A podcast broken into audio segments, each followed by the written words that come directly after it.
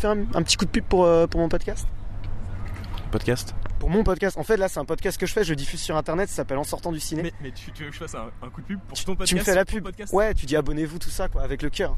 Abonnez-vous, likez. Merci Cyril. Vu que je suis de passage à Paris, euh, je me suis dit tiens, bah autant en profiter pour aller au Max Linder, alias le, le meilleur cinéma du monde, qui diffuse Blade Runner. Je me suis dit tiens, si j'allais pas le voir. Et du coup, euh, j'ai été voir euh, Kingsman 2. Euh, C'est quoi le titre Le Cercle d'Or. Le cercle d'or. Donc avec Cyril, dont vous venez d'entendre la douce voix. Salut Cyril. Salut les mecs. Voilà, donc euh, ça fait plein de fois. Et les meufs Et les meufs, et les meufs, et les meufs. Ça fait plein de fois qu'on veut faire un podcast ensemble. On a été voir je sais pas combien de films tous les deux. Puis en fait, on en parlait direct en sortant, pas le temps de sortir le micro, et du coup, bah, on pouvait plus être spontané. Donc là, voilà. Euh, Enfin enfin, voilà. Pour un film, et quel film Euh, Moi, Matthew Vaughn, donc c'est euh, le réalisateur qui a relancé la saga X-Men avant que Brian Singer en fasse du caca, euh, qui a fait euh, Kick-Ass. First Class, ouais, voilà. Kick-Ass et Kingsman, que des films que j'ai vraiment bien aimés. Là, je vais commencer, puis tu vas dire ce que Ouais, t'en bien penses. Moi, c'est une catastrophe. hein. C'est vraiment nul, stupide et je trouve moche aussi. Et je pense que le défaut principal du film, c'est l'écriture. L'écriture des personnages, l'écriture de l'histoire.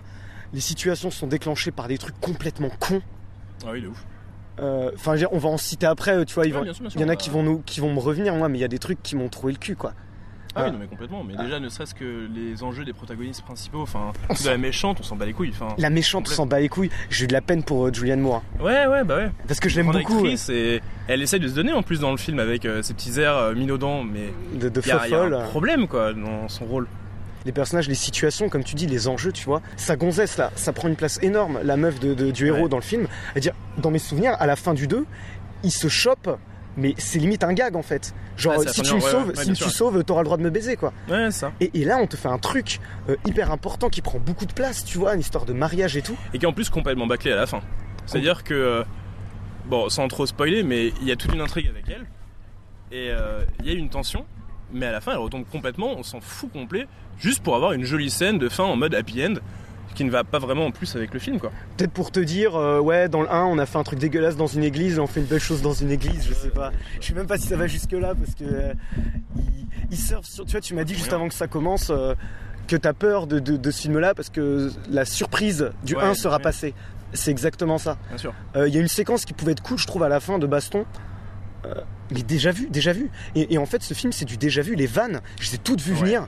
Moi, moi, j'ai pas, je veux dire, la salle était hilar. Surtout les trois personnes derrière nous. Ouais. Moi, j'ai pas ri une seule fois. Toi, je t'ai vu rire deux fois. Alors c'est du rire de gêne la plupart du temps, parce que vraiment il y avait des gros gros problèmes.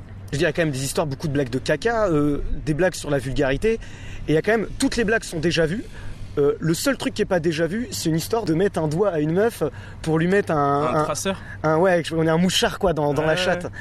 Donc même la, la vanne qui est originale est quand même hyper. On essaie euh, d'aller dans le trash juste un peu gratuitement, alors que honnêtement, les traceurs, on a vu ça dans tous les films d'espionnage et ça ne pose aucun problème d'avoir quelque chose de classique. Là, c'est genre juste, on fait une vanne pour faire la vanne. Ce qui même là est un peu problématique en réalité, tu vois. Mais surtout, il y a toute une dimension dans le film, dans l'écriture, qui essaye d'être un petit peu politique, où on Oh a la légalisation de la drogue face justement au- à l'austérité d'un président qu'on imagine très trumpien, tu vois. Ouais, très à droite, très Très à méchant, droite, euh, et qui s'en fout complet de sa population. qui, qui s'en et- fout que les drogués meurent quoi. Bien sûr, en gros c'est ça. Mais, euh, mais même ça, ça tombe complètement à plat parce que le problème c'est que on a un président dont on s'en fout, avec une intrigue, avec sa secrétaire dont on se fiche complètement, Où tu vois venir encore une fois tu- des tu trucs. vois venir tout. C'est gravement problématique. Et surtout, il essaye de se positionner entre la légalisation, la non-légalisation, le problème d'un président qui est très austère. Au final, ça retombe complètement à plat. Toute la dimension politique retombe à plat en fait. Moi, j'ai trouvé que il essayait d'aller vers là, mais en fait, pour rien. Ça n'avait pas de sens. Je Bah, sais pas ce que t'en as pensé. parce qu'il va avec des gros sabots et Mm. puis que c'est pas pour ça qu'on va voir Kingsman. Moi, moi dans Kingsman et, et plus généralement chez Matthew Vaughn, qu'est-ce qui fait que ce film était bien? C'est parce que les personnages sont attachants, parce que c'est cool, parce que c'est drôle, parce que c'est original. Mm.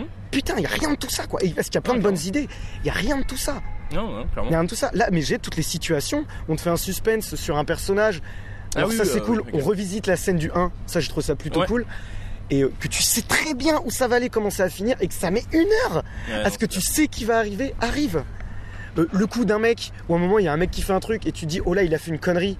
Et lui dit non non je suis sûr de mon coup. Et tous les autres personnages, personne ne le croit. Évidemment et toi tu sais. évidemment. Et tu sais tout. Tu vois tout venir.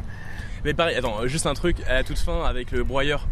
Le broyeur, tu sais, tu le sens, ils arrivent dans, la, dans, le, dans le diner, ils commencent à l'allumer, tu sais évidemment comment le méchant va, va finir. Genre, c'est problématique de savoir exactement ce qui va se passer, tu vois. Alors Genre- que, putain, le 1, le, Ouais. le 1, la claque du 1, t'as le mec le plus cool, le sidekick du héros, son mentor, Ouais. et où t'as le, le t'as Samuel Jackson qui en plus dit un truc méta. Et ce que j'avais adoré, c'est que là, ils utilisent le méta non pas pour faire une vanne, mais pour un truc dramatique. Où il dit, tu crois que c'est le film habituel où le méchant révèle tout son plan et que le héros a le temps de le désarmer. C'est pas ce genre de film. Et Boum. Ouais, ouais, surprise, ouais, bien sûr. tu vois? Mais c'est ça, le, le truc c'est que le premier avait complètement la surprise, c'est-à-dire que t'avais les money shots qui tombaient bien au bon moment, t'en avais genre 2-3 qui te restaient dans la tête. On a parlé de l'église, même la fin où t'as tous les têtes qui explosent, c'était cool parce Ouais, que vraiment ouais. tu t'y attends pas à ce genre de choses. Et là d'un coup en fait tous les money shots, déjà t'en as 40 milliards de fois trop, ils arrivent toutes les 5 secondes avec, euh, tu sais, le truc sur. euh, euh, dans, la montagne, Dans le télésiège, là. dans le ouais. télésiège. T'as euh, la fin évidemment. T'as la première scène. La première scène est cool, mais le problème c'est que du coup c'est encore un money shot qui arrive Ah, ah, genre un peu redite, gratuit. Et genre, redite du 1. c'est ça exactement. T'as encore une course poursuite. Bon, tu et vois, dans, c'est dans- quand même dans- problématique. bah, dans le 1, la scène de baston là qui est dans l'église qui est géniale tout en numérique, Ouais. elle est géniale parce que tu t'y attends pas et je crois c'est la première séquence comme ça du film. Là dès Ouais. l'intro, on te remet une scène avec du putain de numérique et des trucs complètement fous. À... Je sais pas, j'ai l'impression en fait celui-là il est pour les adolescents vraiment. Ah mais c'est ça. Mais quand tu entendais les rires globalement, c'était des rires un peu genre jeunes. Je sais pas trop comment Mais dire. ouais, mais mais oui, des gens qui se forcent à rire, c'est ça ouais. qui, qui veulent rentabiliser, tu vois. Qui veulent Ouais. rentabiliser leur film et qui se forcent à se On a marrer payé parce 12 balles au UGC Léal, euh, quand même faut payer. Putain, tu je- ouais, bah, moi, moi, en l'occurrence, tu vois, j'ai plus d'abonnement, là j'ai payé 12 balles, putain, je peux te dire que j'ai des antipasés Ouais, quoi. Bah. Je trouve ça vraiment pas drôle quoi. Je veux dire, même les, les vannes au début, oh, on va vous choquer, oh, on met un mec dans un broyeur, oh, elle va Mm. faire hamburger et il va le manger pour que tout le monde dans la salle fasse Ah, Ah, dégueu. C'est pas parce que tu fais un film pour les ados que ce doit être débile en fait. Non mais clairement. Je veux dire, euh, le Lion c'est très bien, tu vois, et c'est pour les enfants quoi. Un Pleure peu, pas, euh, Cyril, pleure pas. Non mais tu sais c'est un peu le, le point Godwin euh, du cinéma le roi lion. Mm.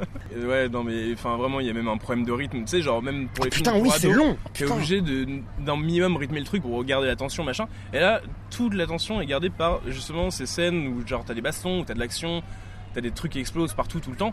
Et du coup, alors certes, ça te garde l'esprit dessus, mais juste ça te fait chier au bout de 2h20 de film. Genre juste on a marre. Qu'est-ce qu'il y a eu comme souci dans le film? Genre euh, fondamentalement. Tu as des scènes en particulier où ouais, ouais. Ouais, c'est le truc, c'est que les intrigues soient déclenchées par des trucs à la con où les mecs sont censés Ouais, être ouais. super forts et qu'en fait ils ne le sont pas. Je veux dire, pour faire retrouver la mémoire à l'autre. Putain, mec, Men in Black 2, c'était il y a Ouais. combien d'années quoi? Ouais, non, clairement. Et c'est clairement mieux foutu. Et c'était mieux Là, foutu quoi. là, on parle de Men in Black, genre- on parle pas d'un chef-d'œuvre quoi. Ah mais surtout que là le truc de la mémoire c'est genre oh là là on va le mettre en situation de guerre machin. Enfin tu sais le truc avec l'eau qui monte on va le mettre en situation comme avant ça va le faire retrouver la mémoire. Mais non évidemment que non. Le truc qui fait retrouver la mémoire c'est le sentiment. Et donc du coup c'est son chien le seul ami du mec tu vois. Ah tiens c'est marrant.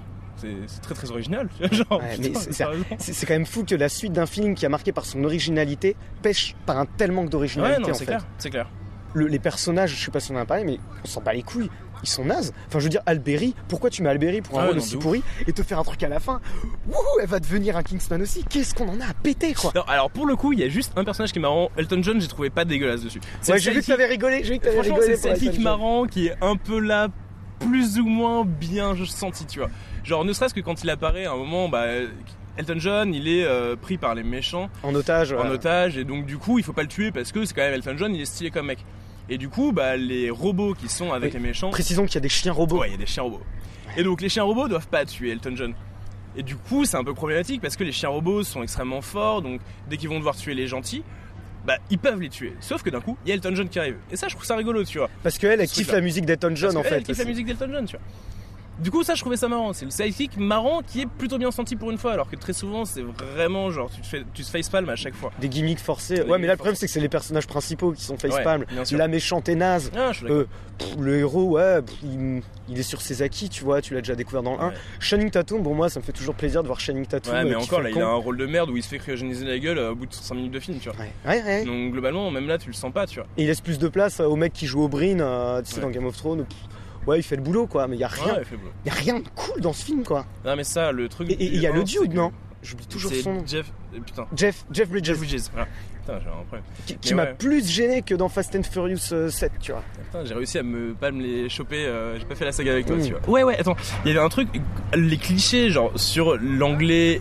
Ah là genre là, le Yang- extrêmement le euh, stylé avec euh, ses costumes parfaits et évidemment derrière t'as l'américain qui lui genre première scène il va commencer à cracher par terre parce que il a encore sa bile dans la bouche vraiment ce genre de cliché dégueu ça va tu vois on peut éventuellement en sortir ça n'a pas de sens c'est rigolo mais Mais surtout que ça reste, pas un film quoi. ça reste enfermé dedans tout le film. Beaucoup Ouais, des ça. enjeux euh, reposent là-dessus, quoi. Ouais, ça. C'est- terrible. Non, mais c'était. euh, je sais pas, t'as quelque chose à ajouter euh, On a réussi à faire 12 minutes sur cette merde. hein. On a réussi à faire 12 minutes. Il y aura du cut hein. Et dire, ouais, et dire qu'à la base, on voulait aller voir The Square, mais Et fait, s'est rendu compte qu'il est- 18. qu'il n'était pas sorti. Et du coup, on était voir Kingsman. Je pense que vraiment c'est pas un film à regarder quoi. Genre t'as vraiment 2h20 à perdre mais mate pas ça quoi. Et euh, non, pff, un dimanche soir à la télé, quoi. Eh, même pas, même pas. Et quand je voyais les gens derrière nous, donc ils faisaient trop de bruit, là, je recevais des coups de pied, une réaction à chaque phrase, genre, comme si c'était une télé-réalité ou leurs potes. Je me dis, putain, c'est soit des handicapés mentaux, soit des gamins. Je me retourne, je vois que la meuf, elle doit avoir 12 ans. Et je crois qu'elle était avec ses parents. Putain, mais emmenez pas voir votre, votre gosse. Un film aussi, aussi vulgaire, je dirais quand même. Ouais. Une intrigue qui repose sur un doigt dans la chatte, quoi. Ouais, ouais, non, clairement. Vulgaire, violent, un peu gratuitement souvent. Et surtout mauvais. Le, le problème, c'est que c'est mauvais, tu vois. Que t'emmènes ta gamine de 12 ans voir Predator, j'y vois aucun problème, en fait, tu vois, parce que c'est du cinéma, là. Allez voir le premier Alien sans aucun souci. problème- oui, mais oui, terrifié la vie, quoi, mais au moins avec du bon cinoche. Non, c'est sûr. Ouais, j'étais plus content de te revoir que de, que de voir ce film. On aurait mieux fait d'aller au bistrot deux heures et demie. Au moins, on aurait pu discuter et passer des bons moments. Non, mais on a passé un super moment, mec. Ouais, on bah était ouais, près l'un de l'autre. J'ai payé 12 balles pour voir une daube entourée de connards. Euh, Là, j'ai qu'une hâte, c'est d'aller me bourrer la gueule, tu vois.